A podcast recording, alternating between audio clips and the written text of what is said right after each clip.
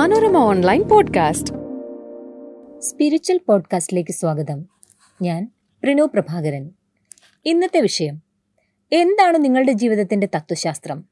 അതിൽ മാറ്റങ്ങൾ വരുത്തേണ്ടതുണ്ടോ? തത്വശാസ്ത്രം എന്ന് പറഞ്ഞാൽ എല്ലാവർക്കും ഇഷ്ടപ്പെടില്ല. അക്കാദമിക് രീതിയിൽ നോക്കിയാൽ തത്വശാസ്ത്രം എന്നത് അല്പം കടുകട്ടിയായ സംഭവം തന്നെ.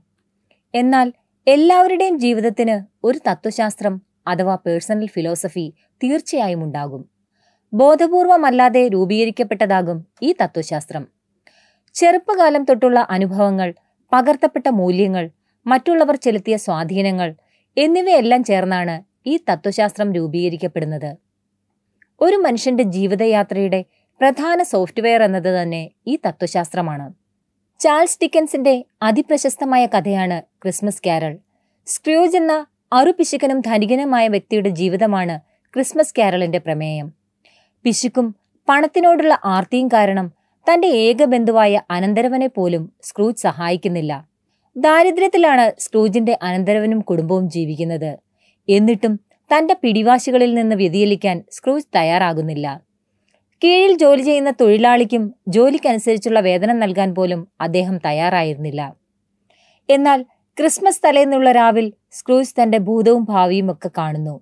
മാറി നിന്നുള്ള കാഴ്ചയിൽ എത്രത്തോളം മോശമായിരുന്നു തന്റെ ചിന്തകളും നിലപാടുകളും പ്രവർത്തികളുമെന്ന് സ്ക്രൂജ് മനസ്സിലാക്കുന്നു. ഒടുവിൽ തന്റെ അതുവരെയുള്ള ജീവിത തത്വശാസ്ത്രം മാറ്റി സ്ക്രൂജ് ഉദാരമതിയും പ്രത്യുപകാരിയുമായ ഒരു മനുഷ്യനായി മാറുന്നിടത്താണ് ക്രിസ്മസ് കാരൽ അവസാനിക്കുന്നത്. എല്ലാവരും ഒരിക്കലെങ്കിലും വായിക്കേണ്ട ഒരു ക്ലാസിക് കൃതിയാണ് ക്രിസ്മസ് കാരൽ. ജീവിതത്തിന്റെ തത്വശാസ്ത്രം സോഫ്റ്റ്വെയർ പോലെയാണെന്ന് പറഞ്ഞു. സോഫ്റ്റ്വെയറുകൾക്ക് കാലാനുസൃതമായി പരിഷ്കരണങ്ങൾ വരും. എന്നാൽ ചിലർ തങ്ങളുടെ ചിന്താഗതികൾ മാറ്റാൻ താൽപ്പര്യപ്പെടാറേയില്ല ഉറച്ച നിലപാടുകൾ നല്ലതാണ്. പക്ഷേ ആ നിലപാടുകളിൽ പ്രശ്നമുണ്ടെന്ന് തോന്നുന്ന പക്ഷം മാറ്റിയിരിക്കണം. മാറ്റമില്ലാത്തതായി മാറ്റമെന്ന വാക്കു മാത്രമാണുള്ളതെന്ന് പറഞ്ഞ മഹത്വചനം ഇവിടെ ഓർക്കാം. എന്നാൽ ചിലർക്ക് തങ്ങൾ വിചാരിച്ചു വന്നത് അഥവാ ശീലിച്ചു വന്നതാണ് പഥ്യം. ധനസമ്പാദനമായിരിക്കും ചിലർക്ക് വലുത്. അങ്ങനെയുള്ളവർ എല്ലാം മറന്ന് ധനത്തിന് പിന്നാലെ പായുന്നത് കാണാം. ആ ധനം കൊണ്ട് മറ്റുള്ളവർക്കോ സ്വയമോ ഒരു പ്രയോജനവും ഉണ്ടാകില്ല. ആ ധനം ഉപയോഗശൂന്യമായി നിലകൊള്ളും. സ്വന്തം മക്കളുടെ ആവശ്യങ്ങൾക്ക് പോലും പണം മുടക്കാതെ മാറ്റിവെക്കുന്നവർ ഉണ്ടെന്ന് സമൂഹത്തിൽ ഒന്ന് പരിശോധിച്ചാൽ കാണാം. മറ്റു ചിലർക്ക് തങ്ങളുടെ ഈഗോയാകും വലുത്. തങ്ങളുടെ പിടിവാശികൾക്കും ധാരണകൾക്കുമായി അവർ ജീവിതം ജീവിച്ചു തീർക്കും. അത് കാരണം മറ്റുള്ളവർ എത്ര കഷ്ടപ്പെടുന്നു എന്നുള്ളതൊന്നും അവരെ സംബന്ധിച്ച് ഒരു പ്രശ്നമല്ല. രാമായണത്തിലെ വില്ലനായ രാവണൻ അറിവുള്ളയാളും പല കലകളിൽ നിപുണനുമായിരുന്നു. എന്നാൽ തന്റെ ചിന്താഗതിയിൽ മാറ്റം വരുത്താൻ രാവണൻ തയ്യാറാകാത്തതാണ് അദ്ദേഹത്തിന്റെ പരാജയത്തിന് കാരണമാകുന്നത്. വിഭീഷണനെയും മണ്ടോദരിയെയും പോലുള്ളവർ രാവണൻ ചെയ്ത തെറ്റ് പലകുറി ചൂണ്ടിക്കാട്ടിയിട്ടും അതിനു പരിഹാരം കാണാനോ തന്റെ വീക്ഷണം മാറ്റാനോ രാവണൻ തയ്യാറാകുന്നില്ല. ഈശ്വരനെതിരായി പോലും യുദ്ധം ചെയ്യാൻ രാവണനെ മടിയില്ലാത്തവനാക്കുന്നത് ഈ മനോഭാവമാണ്.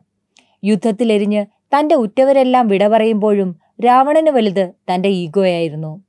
മഹാഭാരതത്തിലും ഇത്തരം സന്ദർഭങ്ങൾ കാണാം. പ്രസിദ്ധമായ കുരുവംശത്തിലെ രാജാവായ ശന്തനു സത്യവതിയെ വിവാഹം കഴിക്കാൻ ആഗ്രഹിച്ചു. എന്നാൽ സത്യവതിയുടെ പിതാവായ ദാശരാജൻ ഉപാധികൾ മുന്നോട്ട് വെച്ചു. കുരുവംശ കിരീടാവകാശിയും ഭരണനിപുണനും മഹായോദ്ധാവുമായ ദേവവ്രതൻ എന്ന ഭീഷ്മരെ കിരീടത്തിൽ നിന്ന് അകറ്റി നിർത്തണമെന്നായിരുന്നു അത്. ദാശരാജന്റെ ശാഠ്യം വിജയിച്ചു. സത്യവതിയെ വിവാഹം കഴിക്കാനുള്ള താൽപ്പര്യത്തിൽ ശന്തനു ഒരു രാജാവിന്റെയും പിതാവിന്റെയും ധർമ്മം മറന്നു.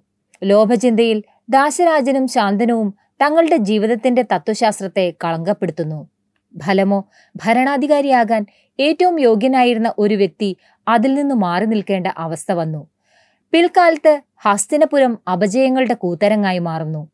നമ്മുടെ ജീവിതത്തിന്റെ തത്വശാസ്ത്രം എത്രത്തോളം പ്രധാനപ്പെട്ടതാണെന്ന് മനസ്സിലായില്ലേ? സൂക്ഷിച്ച് കൈകാര്യം ചെയ്യേണ്ട സംഭവമാണിത്. ധാരാളം മൂല്യങ്ങൾ പകർന്ന് ആ തത്വശാസ്ത്രത്തെ കുറ്റമറ്റതാക്കാം. നിങ്ങൾക്കും ചുറ്റുമുള്ളവർക്കും സമാധാനവും സന്തോഷവും കൈവരാൻ ആകെ ചെയ്യേണ്ട കാര്യം ചിലപ്പോൾ അതുമാത്രമായിരിക്കും മറ്റൊരു പുതിയ വിഷയവുമായി സ്പിരിച്വൽ പോഡ്കാസ്റ്റ് അടുത്ത തിങ്കളാഴ്ച കേൾക്കാം. Manorama online podcast.